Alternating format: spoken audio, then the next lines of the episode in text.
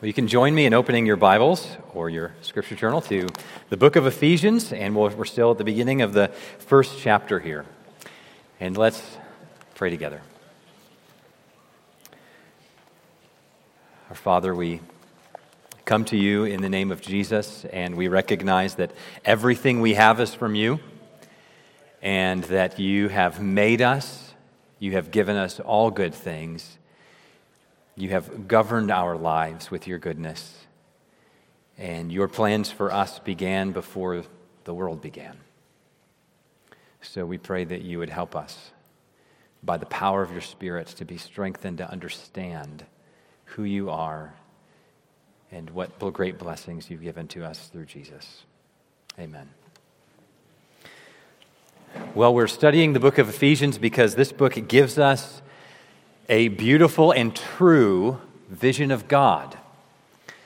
And Paul begins this book by giving an expansive, a deep, and a true vision of the God who made us and the God who has saved us through Jesus. And so I'm so grateful that we're studying this book together and immersing ourselves in it. And I mentioned just few minutes ago, I'm so grateful for how so many of you have already even shared with me how you are immersing in the book. And so uh, please do let me know. If you haven't, I'd love to hear how you're engaging with this book and as we go through this series, what God is doing through His Word in your life. So please do contact me, grab me on a Sunday, drop me an email. Um, I'd love to hear it. So this morning, we're focusing on Ephesians chapter 1 and verses 3 to 6. And uh, we're going slowly, relatively slowly through this book. Um, it may feel slow. We're going to be in this about 22 different Sundays, but John Calvin took 48. So we're actually going pretty fast compared to how fast he preached through it. But the reason why we're studying this book and slowing down to immerse in it is because we need this. Um, our lives are filled with distraction, filled with such a fast pace uh, that, and, and, we're so shaped by our own culture in so many ways that we need times to where we can put distractions aside and focus on God and know Him. Uh, he calls us to get out of ourselves and look at Him objectively, who He really is. So, this is a part of longer, se- longer section. There's uh, a long, complicated sentence in Greek, which stretches from verse 3 to 14. We'll take three weeks on this longer sentence. And so here's what Paul is doing in this larger section of verses 3 to 14. He is exploding with praise in front of us. He's not just exploding in praise himself. In doing this in this letter, he's inviting those who read this to join with him in this kind of explosion of praise. So this text exists to help us get caught up in praising God for the blessings of salvation. So here's the main idea in the first part that we'll look at, verses 3 to 6. This text, verses 3 to 6 in particular, is inviting us to join in praising God the Father for his grace in blessing us, and in particular in choosing us and in adopting us. So, Ephesians has two parts to it. The first half of the chapters, chapters 1 to 3, are mainly a celebration of gospel doctrine, a celebration of God in the richness of who He is. The second half of the chapters of the book, chapters 4 to 6, take this truth and spread it out into all of life and show how this gospel is relevant to every moment of every life, every day of our lives. So we're at the beginning of this first half, which means we're going to be doing a deep dive into gospel doctrine. And it's meant not just to make us smart, but to transform us. It's meant to prepare for all of these implications that come for all of life. And it's meant to make us swell up in worship of God. So that's what we're dependent on God to do here. So we'll walk through these main ideas in this first part of the text as it invites us to praise God. So, why should Christians praise God? Why should our life daily, throughout the day, moment by moment, be turning to praise in God? Why? Three reasons in these verses. Because God has blessed you, because God has chosen you, and because God has adopted you. So let's take each of these in order as they come in this text. First, we praise God because He's blessed us. God has blessed you. Paul says that God is to be blessed because, you see how he opens up, blessed be the God and Father of our Lord Jesus Christ. Why? Why should God be blessed? First reason, verse 4 or verse 3 because he has blessed us in Christ with every spiritual blessing in the heavenly places. Now, he's using here and beyond this verse big and lofty language, and it may not resonate with us at first, especially if you're newer to the Bible. You may wonder, what does he mean by this spiritual blessings and in the heavenly places? So, what are these blessings that he's talking about? Well, I used to think that Paul mentioned this at the very beginning. God's blessed us with spiritual blessings, and then he kind of moved on from that and started talking about different things. And so we were kind of, I'm kind of left to myself to just wonder what, I wonder what those blessings are. Maybe it's just kind of a vague idea of blessing. But this isn't a one off statement, it's actually the introduction to these, the rest of these verses through verse 14. It's kind of, verse 3 is a heading over what comes after it in these in this long, stretched out, drawn out sentence that, that comes here. So, in other words, what he does is he says, God has blessed us with these spirit given blessings. And then he starts listing them. So, as we look at this section over the next few weeks, what we're doing is we're seeing the richness of what it means to be saved. These are the blessings of God in saving us. So, think of this section, verses 3 to 14, kind of like Niagara Falls, and verse 3 is at the very top of it saying, here's the blessings that God has blessed us with. Here's their coming. And then it's like Paul's at the bottom of Niagara Falls or off to the side, he's pointing at different parts of this rushing waterfall, saying, Look over there, here's one blessing. Look over there, there's another one that comes. Look over there. And they're just surging toward us, flowing out of God, who's an everlasting fountain of joy and goodness and kindness. And it's flowing from him. He's pouring these out to us through Jesus and by the Spirit. And then Paul, he's not just getting specific then about the blessings themselves. In doing so, he's showing us what God is like. Because we find out what God is like in how he blesses us. So God reveals himself in a number of ways. He reveals himself through creation and nature. He reveals himself through all of Scripture. And a central way God reveals himself is in the way that he saves us. So God, from eternity past, wanted to display who he was. And the, the most the height of that display, the apex of the display of God's glory, was what he did in saving us through the death and resurrection of Jesus. And all the blessings that flow from that, and they, they come flowing to us in this text. So this tells us not just of how great God's blessings are, but who he is. In fact, we, we find out what it even really means for God to be triune, Father, Son, and Spirit, by seeing how He saves us. I hope that becomes clear in the next couple of minutes here. Because here's what I mean. Notice verse 3. Paul's not just praising God generally, but God as a triune God. Notice all three persons of the Trinity here. Blessed be the God and Father of our Lord Jesus Christ. So Paul mentions the Father and the Son here. And then our translations don't quite bring it out as clearly, but he mentions the Spirit next, who has blessed us in Christ with every spiritual blessing. The word spiritual doesn't mean what we might think it might mean at first. It's not referring to kind of ethereal blessings or merely non physical blessings. It's referring to the blessings of the Spirit. These are spirit given blessings, holy spiritual blessings. And then look what he does, look at what he does in the rest of the section. So he introduced Father, Son, and Spirit in that order. And then he's not tied to this rigidly, but there's a general flow, as Dave mentioned earlier in our service, in this text that moves from the blessings of the Father through the Son by the Spirit. So, first, the work of the Father. The Father's the one planning everything and giving these gifts. Verse 3 He's the one who has blessed us. Notice verse 4 He is the one who chose us. Verse 5 He predestined us for adoption. And verse 6 This is all to the praise of His glorious grace. So salvation is planned by the Father. Now, second, it's the work of the Son. Verse 7 In Him, that is in Christ, we have redemption through His blood, the forgiveness of our trespasses. In verse 7 or 10, the, the purpose of the Father for all of human history is for everything to be united in and under Christ things in heaven and things on earth. So the Father's plan is for everything to be brought under unity under Christ. And then, third, the work of the Spirit. Verse 13, here he says, We were sealed with the Holy Spirit as a guarantee of our inheritance. So we have a great inheritance coming. And he gave the Holy Spirit to us now, ahead of time, as a down payment, as a first experience of this inheritance.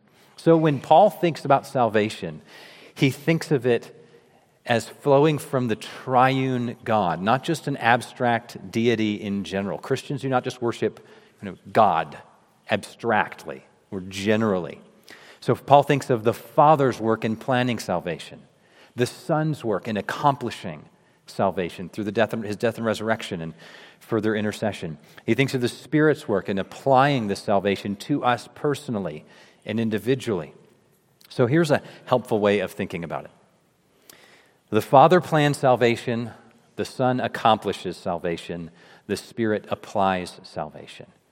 And we see this all through the New Testament.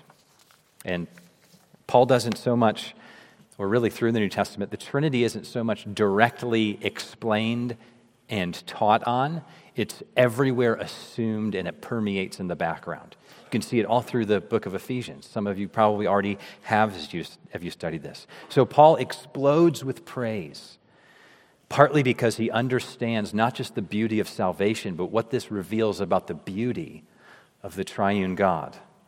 He sees the Father lavishing blessings on us and doing this through the work of Jesus and then applied to us by the work of the Holy Spirit. And before we move on, let's focus on what he says about the work of the Son. Look again at verse 3 where Christ is mentioned. The Father has blessed us in Christ with every blessing. So, in Christ is a key phrase in this section, in this book, in the whole New Testament. What does it mean? It means that we get all of the blessings of salvation through union with Christ, by being found in Christ.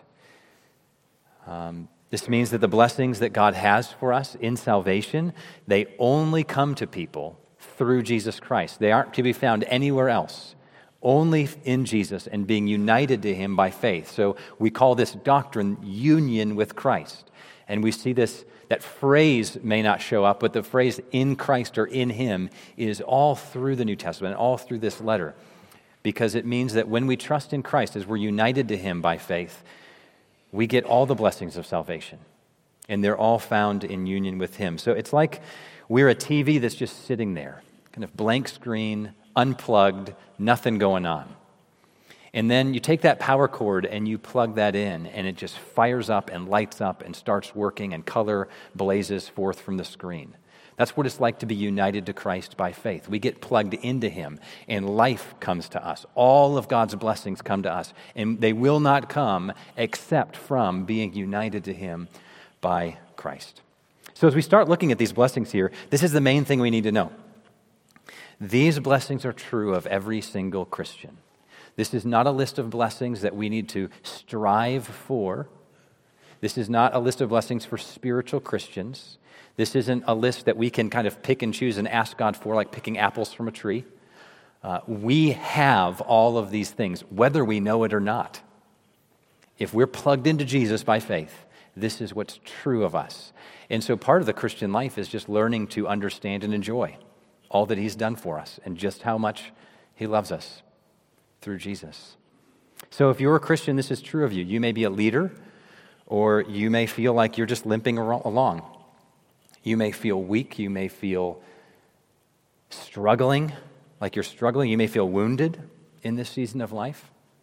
But the joy that Paul exudes here in celebrating the blessings is available to you because you're in Christ by grace.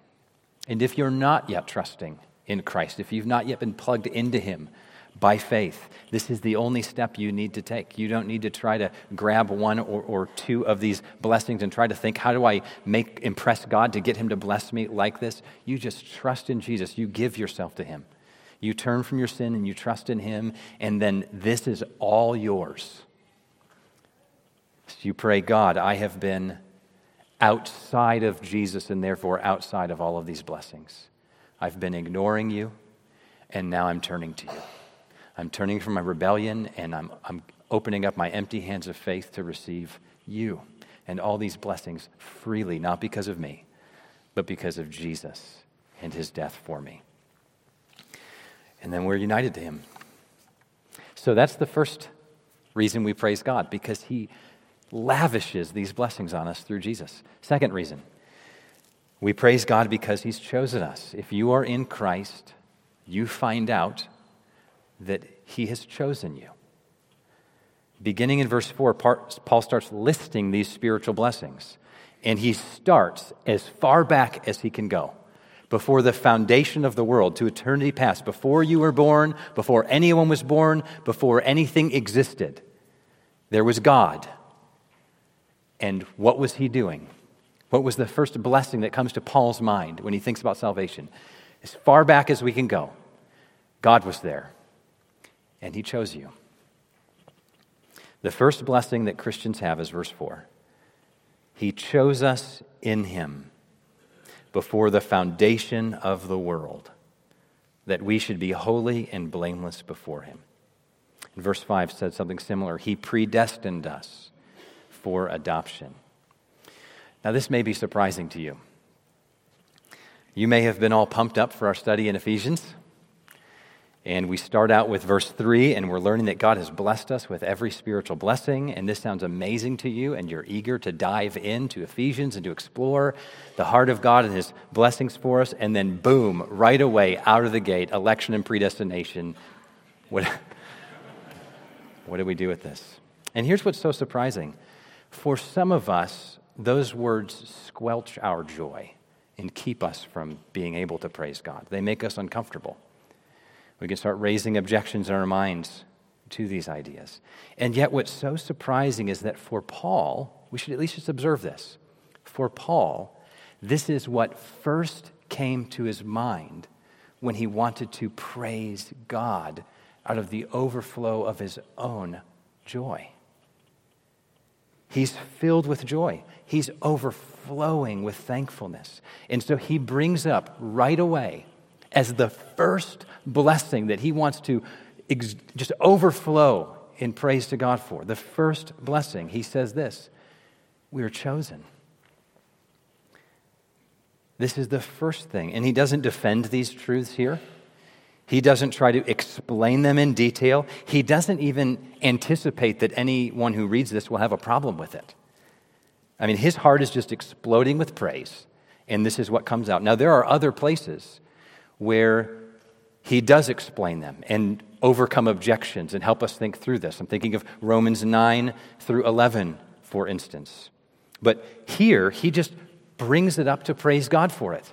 And he's assuming that Christians who read this will join him in praising God for this. He's not embarrassed by the truths that he's talking about.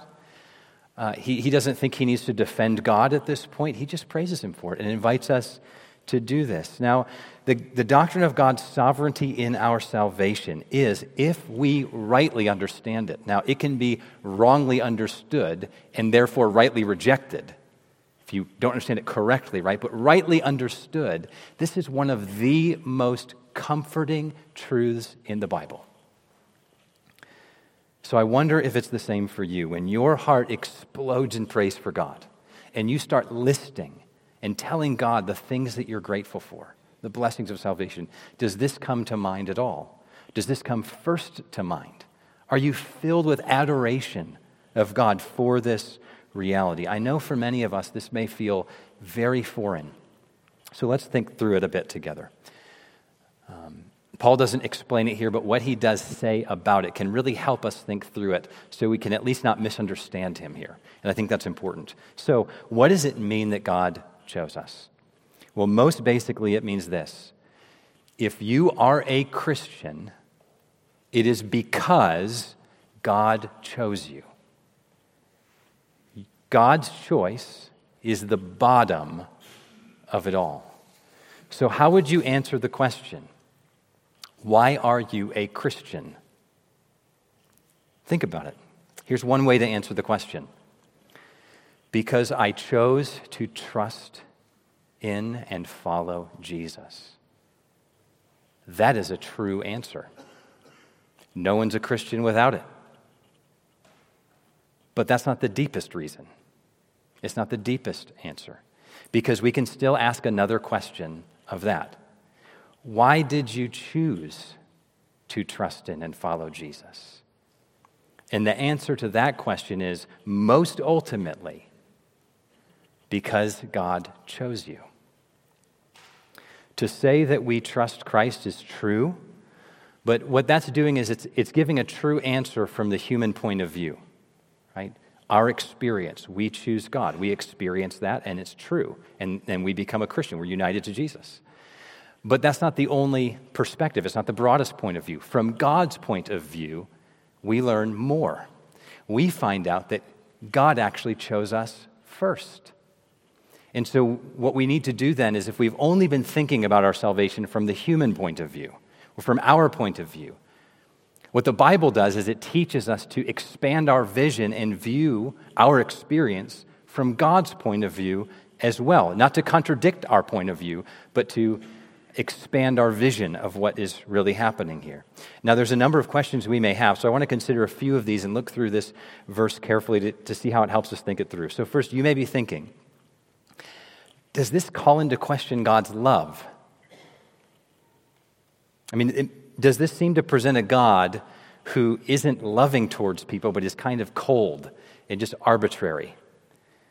What we see here is that Paul doesn't, just let's observe, observe this. Paul does not give any indication that he sees this as contradicting God's love. Instead, this is expressing God's love.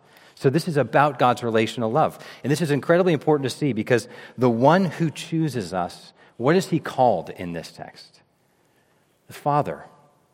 I just heard this last week, someone saying that, you know, even John Calvin, who gets kind of in trouble for people thinking that he talks maybe too much about this or emphasizes too much, even he said, if we don't think about this doctrine from the perspective of God as a father, we do mischief. That's really helpful. God is a father doing this. is a relational God and a relational act. And it says he's predestined us for adoption. Verse 5 says he did this in love. So God loves all people, and he has a special love for some. And if that doesn't seem fair, I think it's helpful to just step back and recognize that we do allow for that reality to be true of everybody, and we don't think that's unfair, right? So I love all children, but I have a special love for my four sons. And that's not unfair. It's because those are my children. There's a special love, and that doesn't mean I don't love other children sincerely and truly and wholeheartedly. So, what this is saying is that God is like that. He has a special love for some. And here's why this is important because to just to see that this is not contradicting God's love, but expressing it, because this is not an abstract deity making some cold and arbitrary choice. That's not at all how this is presented in the Bible or God is presented. This is about a father choosing people in love setting his heart of affection on people to adopt them into his family. Second, you may be thinking, uh, but maybe it's true that God chooses us in response to our choice of him. So maybe our choosing comes first, and God responds to that by choosing us. But Paul makes sure, it seems to me, to, to see that God's choice comes first and it's completely free. It's not conditioned on our choice. He made it before we were born. Verse 4 says he chose us before the foundation of the world. So Paul's reaching back to eternity past. He's showing that if you are a Christian, God didn't start blessing you the moment you believed. He was blessing you from before you were born. He was blessing you from eternity past because He had His heart set on you and He chose you in this special way. And this means then that God's choice is not a response to our choice, God's choice comes first. God chose us before the foundation of the world, and then in history, He brings us to faith by grace. So some have thought that maybe you picture it like God's looking down the corridors of history. So God from eternity past is looking through the corridors of history and he sees who might be most inclined to choose him, who, who would respond to his grace of their own initiative and choose him. But that doesn't work with how the Bible talks about it. For example, Acts 13 48. Paul is preaching to a group of people, and people are responding. And then Luke, the author of Acts, summarizes what happens as people responded to Paul. And he said this And when the Gentiles heard this, so you can just note this for, for later, Acts 13 48. When the Gentiles heard this, they began rejoicing and glorifying the word of the Lord. And as many as were appointed to eternal life believed. So it doesn't say, and as many as believed were then appointed to eternal life. It's as many as were appointed to eternal life. As many as God had chosen and appointed to eternal life, those were the ones who believed.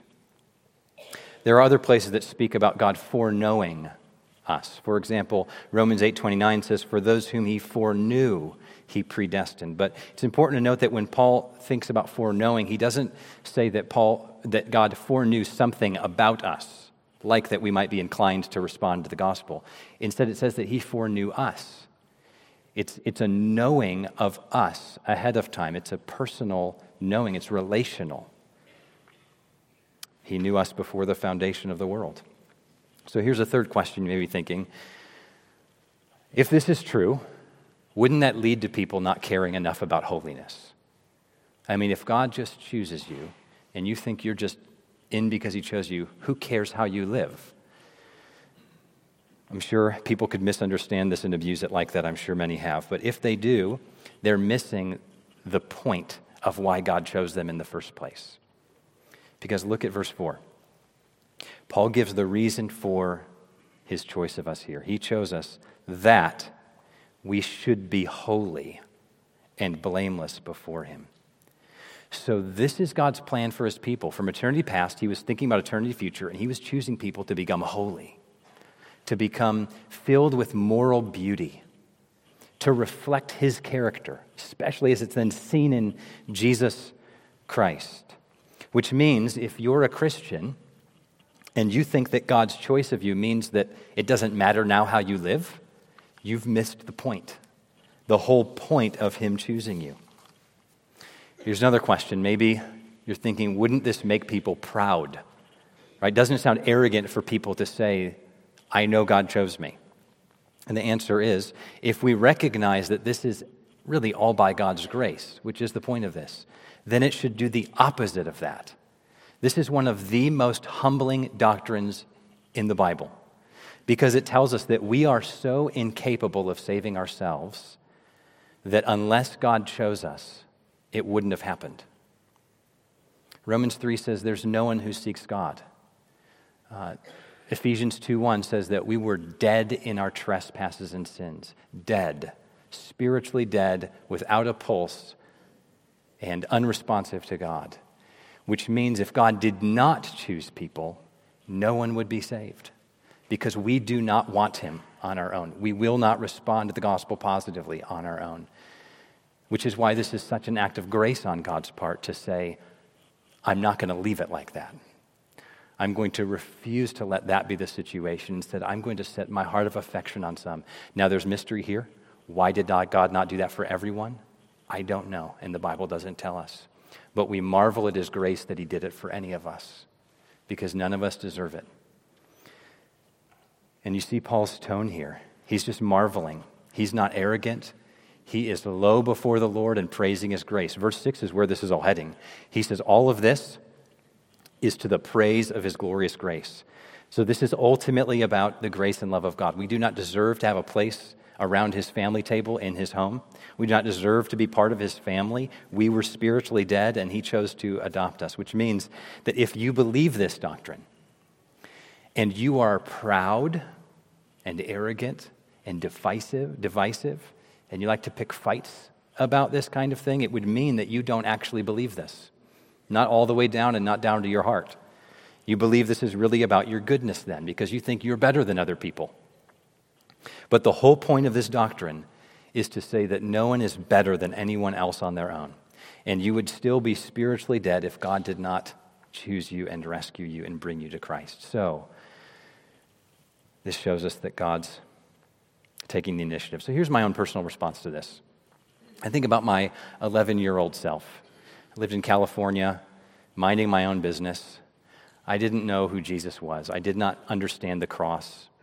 that He died on the cross for me or for uh, my sins. I didn't understand that. I, I don't know that I really heard it clearly. I didn't care about the Bible. I didn't care about my sins. I had quite a mouth. And I, I'm just minding my own business. And then, sometime through that year, by the time I was out of that year, I knew that Jesus died on the cross and he rose again and he's returning and that he loved me and he died for my sins. And I wanted to read the Bible. And I started being convicted about my 11th, 11 year old language um, and not wanting to sin against people in certain ways. I mean, what happened to me? I wasn't asking for that. I wasn't looking for that. I was minding my own business, and God rescued me. And so I look back and just say, Thank you. Uh, if God did not do, it, do work in my life, I wouldn't be here. Um, and so, very often, I mean, some of you have an experience where you sense that very clearly. You were not asking for this. I mean, you're just minding your own business, ignoring God. And then He just changed your heart. And all of a sudden, Jesus was beautiful to you, and here you are. Others of you, it might have felt like a process that was more um, intentional, and so you you were engaged in trying to wrestle through this, and, and you knew you're, you're, I'm going to choose to follow Jesus, and that's true. And then later, you come across texts like this and realize, oh, wow, that's what was happening to me in that process when I was, the Lord was leading me to care about these things and to seek this truth. So we all have different experiences. And what the Bible does is it helps us see our lives from God's point of view. And then we say thank you to Him. So, how do you know? Here's another question you may ask How do you know if you're chosen? I mean, this isn't meant to be a threat to our assurance of salvation, but a, a deep comfort, actually. How do you know? We don't need to try to get out God's book where He's got every name written. We don't need to try to pry into His mysterious counsels. We find out by believing in Jesus. If you believe in Jesus, if you are, are entrusting yourself to Him, you're chosen, which is why Paul's writing this letter to a church of people who are following Jesus, and he says, Praise God, He chose us. Uh, and so we can rest in that and have gratefulness. So, just a couple observations before we move on. Very briefly, uh, let's feel free to talk about this and study it together. Paul brought it up.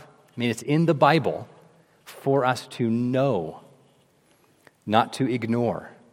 And it's in the Bible a lot. So God reveals it. I mean, just think why would God put this in here? He must want us to know this.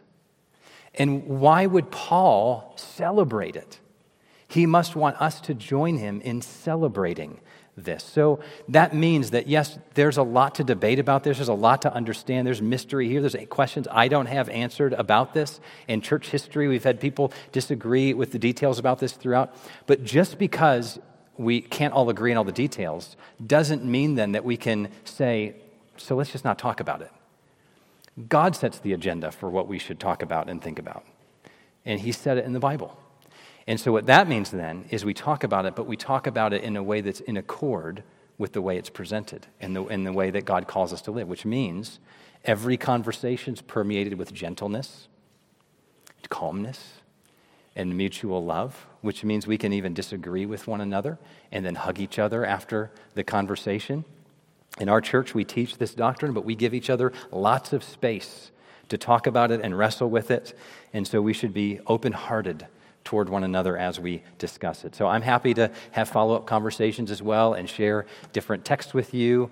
I've often commended um, a book by R.C. Sproul called Chosen by God. I encourage you to uh, work through that book as well if you have further questions. So let's not be afraid to talk about it. Second, let's not be timid about praising God for it. That's the whole point of this verse here. Paul is praising God for this. So if, if you have come, if the Lord has helped you to understand this, and to whatever degree you do understand it, um, don't let the fact that it's hard to understand and it's been disagreed about between people keep you from praising God from it. To kind of leaving it and say, yeah, I, okay, I believe that, but it's kind of, uh, I better not, uh, right? Just praise Him. Uh, thank Him for it. Uh, thank Him today. God, I mean, I did that this morning. I realized I don't, I don't thank Him for this enough. I just, God, thank you for choosing me. I wouldn't be here without you. So praise Him for it. And then, third, let's leave plenty of room for mystery. There's a lot here. But the reason why this shows up in the Bible is because it matters to God. So here's the point when it comes to what God's revealed in the Bible, there's, there's kind of a point at which he reveals, reveals things, and then after that, he keeps things to himself, right? There's secret things that belong to him. Our posture should be we want to know everything that he's revealed as much as he's revealed. As much as he wants us to know, we want to know. So we, we want to go all the way as close as we can. And then we also, at the same time, don't want to speculate beyond that and plunge into the realms in which he hasn't revealed. Which means with this doctrine, the, the kind of cry of mystery doesn't happen at the very beginning. We don't say, election, whoa, mystery. No, God's talked about it. So we, we study it. We try to press in as much as He's revealed. And then we also then don't start answering questions about it that the Bible doesn't answer. There's a lot of questions about this I don't have answers for. So I don't know that the Bible has answers for. Um, and so we, we stop and we say, there's mystery here. Um, and so we, we, let, we let that be the case. So, as much as we can understand that we want to. Okay, let's move to the third reason why we praise God, and that's this because He's adopted us. This is the next blessing that He gives. Verse 6, or verse 5. In love, He predestined us for adoption to Himself as sons through Jesus Christ, according to the purpose of His will, to the praise of His glorious grace. So we see the word predestination here again, so I won't spend any more time on that other than to say this. Once again, when Paul thinks about election and predestination, he thinks about it with warmth. And he sees a God who loves us and a Father who's adopting us. But let's focus on the actual um, word here, adoption. He's adopted us. This is one of the greatest blessings of the gospel. Very often we draw attention to the different blessings, blessing of forgiveness, for instance. We love the doctrine of justification, which is that God declares us righteous, even though we're sinners, for Christ's sake, um, because He died for us and we're united to Him. Uh, but that's a courtroom image. Adoption is a family room image. So the judge then doesn't just declare us righteous by grace. He then say, he doesn't just say you can go free. He says, and come home with me and everything I have is yours. You're adopted into my family. It's one of the highest blessings of the gospel that God would call us Father.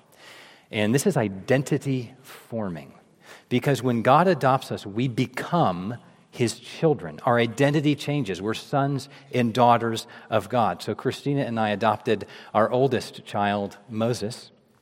And one of the things that surprised us, and I think other people who are close to us too, is how over time, um, we don't think often about the fact that he was adopted. We do because we celebrate that, and we celebrate that aspect of his heritage and his identity.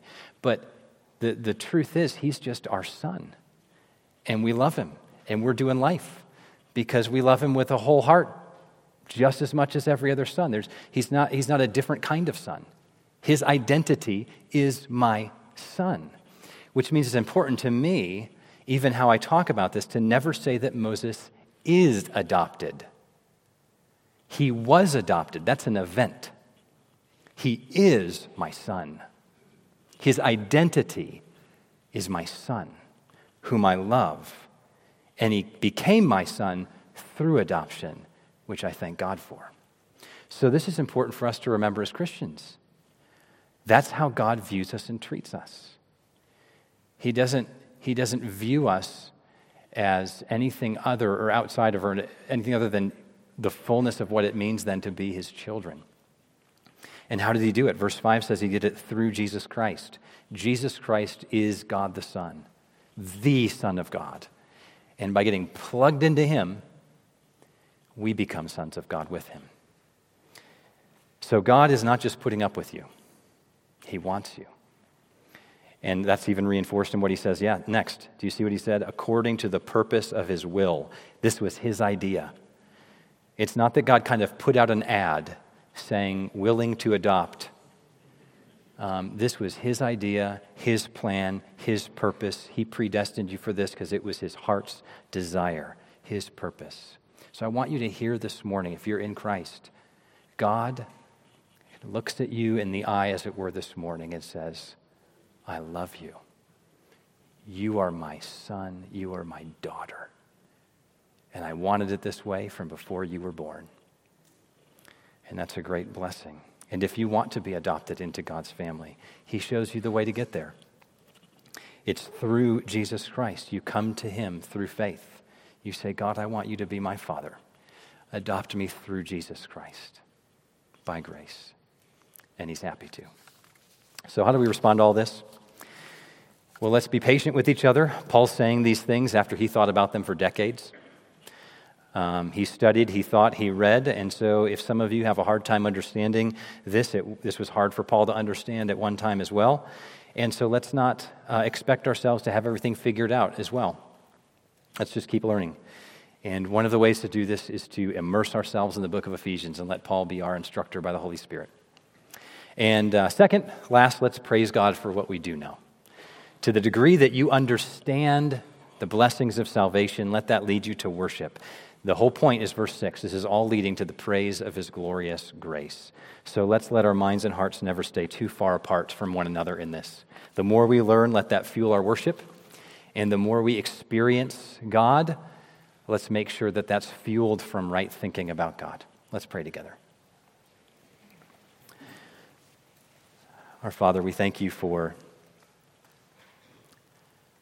and we bless you for blessing us in Christ with every spiritual blessing in the heavenly places. We thank you for choosing us, that we might be holy and blameless in your sight. We thank you for predestining us for adoption as sons and daughters, that we might be secure in your love forever. And we thank you that this is all for the praise of your glorious grace. And so we pray that by your Spirit, you would help us do that this week. We recognize that we are dependent on you wholly for even our own growth in grasping who you are and what you've done for us and in responding rightly. And so, please, Lord, transform us for your glory. In Jesus' name, amen. Let's stand and sing the doxology.